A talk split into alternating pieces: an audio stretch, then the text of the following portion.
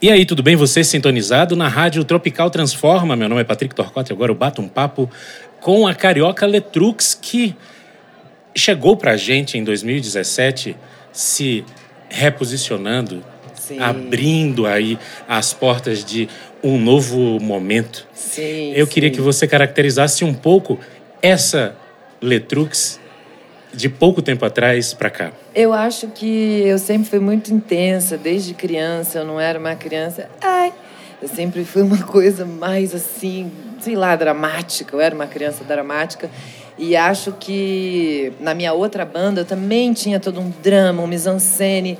Mas eu acho que faltava domar as rédeas da minha vida. Então, na carreira solo, eu falei: chega, é o que eu quero, é essa poesia, é essa. Não tive vergonha de compor sobre o que quer que fosse. Às vezes eu era muito autocrítica. Ah, isso não, isso é besteira.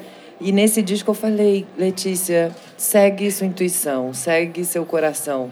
E foi muito importante seguir e tudo que aconteceu depois eu devo, claro, as pessoas que foram abertas à minha emoção, mas eu devo também à minha intuição, que me guiou lindamente.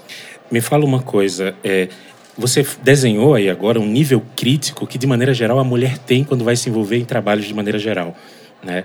Para a arte, para a vida, para o trabalho, para esse todo esse posicionamento. Eu queria que você falasse um pouco como é essa essa vida da mulher compositora atuando com música e trazendo esse discurso, trazendo essas ideias com esse nível crítico e, de certa forma, comprometimento com quem está ali do outro lado ouvindo. Eu acho que eu tenho dois irmãos mais velhos, então desde que eu sou criança, sempre teve. Meus pais são lindos, minha mãe maravilhosa, meu pai também, pessoas iluminadas e espiritualizadas, mas é, são frutos de uma década, frutos de, um, de, um, de um uma ciclo, de um circunstância. período. então também se equivocaram. Então às vezes era uma coisa assim, meus irmãos mais velhos, ah, não sei o que, pode. Letícia não pode. Eu, aquilo me, me feria. Só que ao invés de eu embrionar e ficar a princesa da família, ou sei lá o quê, eu rasguei a cara e falei: eu também vou. Eu não sei o quê. Eu não sei o que lá. Não sei de onde veio essa força, não sei. Acho que da intuição, novamente. Então eu nunca deixei que falassem: você não pode, menina não isso, menina não aquilo.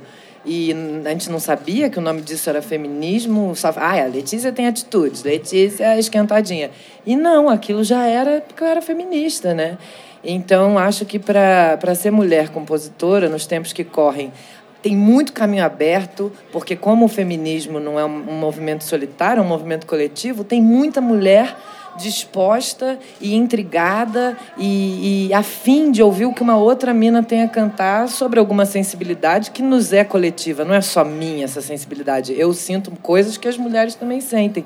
Então acho que é um momento fértil para você ser compositora no Brasil. Tem muita abertura, mas de vez em quando ainda muitos buracos na estrada. Mas a, a gente está num momento tão, tão rico de debate e de ouvir que eu sinto que finalmente os boy estão abaixando a cabeça. Claro, ainda tem um ou outro atrasado, retrógrado, imbecil, mas eu sinto que há uma curiosidade do homem ouvir, de abaixar a cabeça, de falar, deixa eu ouvir o que essa mina tem a dizer e de compreender. Sinto isso até no meu pai, nos meus irmãos, e isso é bonito, sabe? Fico feliz com essa dedicação deles. Que venha mais dedicação masculina. Deixa eu aproveitar esse gancho, então, que é uma deixa muito pertinente. Porque em uma hora ou outra aparece, de fato, esse cara que está afim de ouvir. Como é que deve se comportar esse camarada que percebe que o feminismo é uma pauta pertinente, que ele é transversal, que existem vários feminismos? Como é que você poderia dizer? Manda um recado para aquele boy. Tem um filme que até é liberado de graça no YouTube, que chama The Mask You Live In. É um filme sobre masculino. É um filme sobre a emoção do homem. É, é tão curioso, quando eu era criança, por mais que várias coisas eu não podia, eu não podia não sei o quê, não podia subir na escada, não podia pular, não podia fazer coisas. é, adrenalina, ai, Letícia quer, tem que ser menininha, fecha a perna, não sei o quê. Mas uma coisa que me era permitida era chorar. Então, ai, menino não chora, menina chora. Isso era tão estranho. Eu falava, ah, por que, que menino não chora? E esse filme, The Mask You Live In, tá na Netflix, mas o filme é tão foda que libera o filme de graça no YouTube. Todo homem tem que ver esse filme. É sobre você se, se conectar com a sua é, sensibilidade e deixar essas máscaras de ai, sou machão, ai, sou isso, sou aquilo.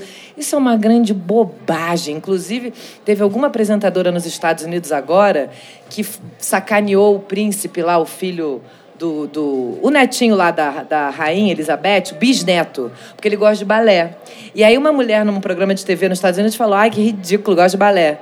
E aí vários bailarinos homens fizeram um flash mob em frente à estação da televisão fazendo balé.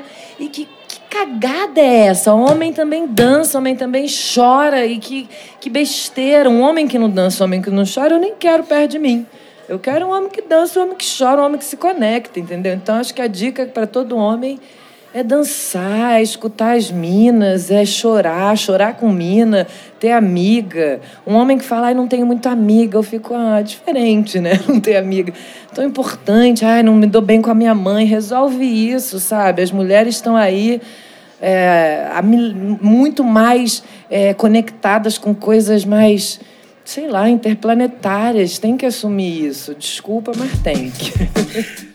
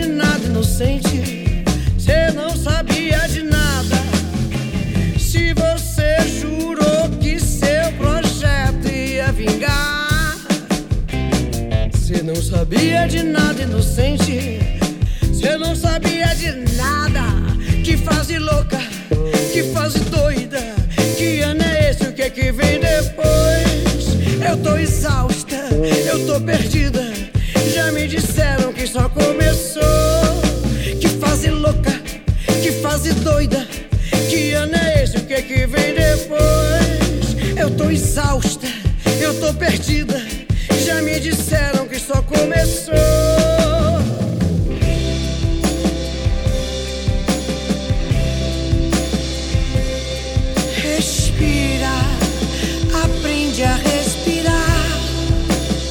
Se tu só pira, mas não respira.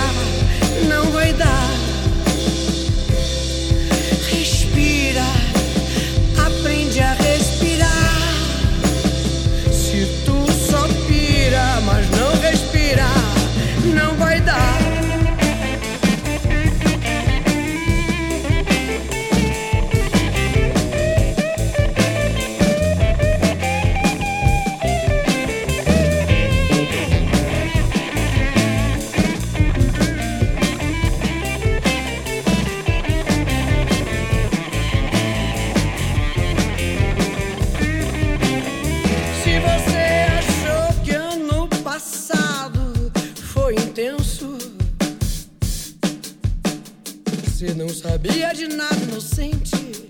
Você não sabia de nada. Se você jurou que seu projeto ia vingar, você não sabia de nada, inocente. Você não sabia de nada.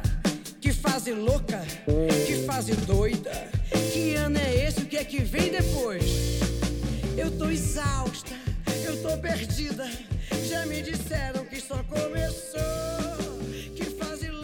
está ouvindo a Rádio Tropical Transforma. Meu nome é Patrick Torquato e a gente está batendo um papo aqui com Letrux dentro da programação do Festival Sarará.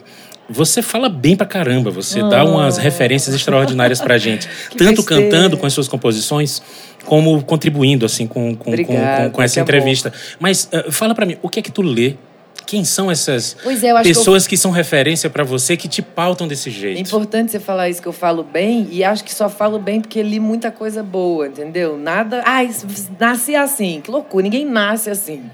Então, tem gente que, ai, queria muito saber escrever. Mas tu lê? Para tu escrever, tu tem que ler, entendeu? Então, acho que tem uma sorte de ter uma mãe professora, isso fez toda a diferença. Então, minha mãe me apresentou Clarice Lispector, Drummond, quando eu era muito nova, Cecília Meirelles. Então, não ter medo. É, a gente está muito rápido, muito conectado. Não estou me excluindo disso, não. Também sou viciadinho em celular, não sei o quê.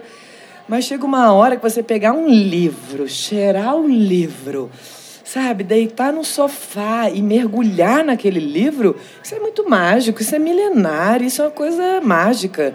É, eu, eu li, acabei de ler agora Um Defeito de Cor, que é o livro mais importante do século.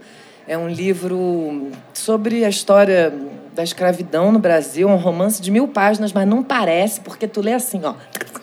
Vai virar uma série da Globo, sei lá o quê, muito importante. Um defeito de cor, Ana Maria Gonçalves. Acho que ela é mineira, se eu não me engano. É, é mineira, não é, Ana Maria Gonçalves? É... Ai, tanta coisa que eu comecei a ler um romance agora que chama O Esboço, Rachel Cusack, uma coisa assim maravilhosa. Mas acho que ler, ler mulheres, ler autores clássicos, é importante na vida. Um dia você falar, cara, preciso ler Kafka, preciso ler Sartre. É importante, mesmo que você fale, é que saco, mas passar por clássicos é importante. E também ler gente viva, gente atual. A Fernanda Young morreu sábado, domingo passado, foi um choque. Eu, eu li todos os livros dela, ela mudou minha vida. Eu li o primeiro livro dela quando eu tinha 16 anos e eu fiquei assim, ela está dentro da minha cabeça, ela está dentro da minha cabeça, porque ela falava coisas que todo, todo mundo sente. Então, foi muito, muito forte. Sinto a morte dela, mas escritoras são imortais, então ela vai ser imortal, sem dúvida.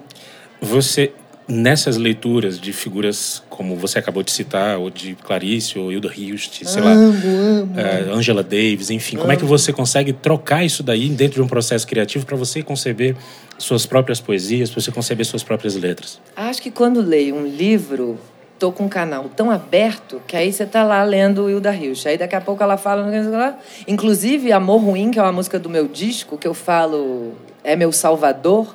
Eu li um poema da Adélia Prado, que uma hora ela passa a palavra Salvador. Eu falei, hum, passou. Aí anotei, fui no meu caderninho e fiquei, eu fico escrevendo mil vezes a palavra e sublinho e repito, faço divisões, sal, salva, dor. E aí uma hora fiz uma música. Então é estar tá aberta, é estar tá, é tá verdadeiramente lendo o livro. Não é tô lendo o livro, mas tô de olho nos stories, mas tô cozinhando, mas tô esperando uma ligação. Tô lendo o livro, tô lendo o livro. E aí é as palavras te abraçam se você deixar. Então, acho que minhas composições vêm muito desses abraços que eu sinto da literatura, da música, da natureza. Eu sou muito hippie também. Então, eu vou numa cachoeira. Eu vou... aliás, acabei de fazer uma música dentro d'água. Eu estava na Grécia, agora fui tirar férias merecidas. Fina! Entrei, entrei na, no mar e saiu uma música que vai ser do segundo disco que eu, eu chorava, eu cantava e chorava e vinha. Aí saí correndo, gravei a melodia no celular para não esquecer. Nunca tinha feito uma música dentro da água. Foi uma, um troço assim que não era eu, não. Não era eu, não. Maravilha, eu queria te agradecer Muito muitíssimo. Obrigada, querido. Papo ótimo. Valeu. que amor, gente. Pensa no bronzeado bonito que a gente vai ficar. você está ouvindo a rádio Tropical Transforma. A qualquer momento eu volto aí com mais uma entrevista, mais um bate-papo. Valeu, galera. Obrigada, tchau, tchau. valeu.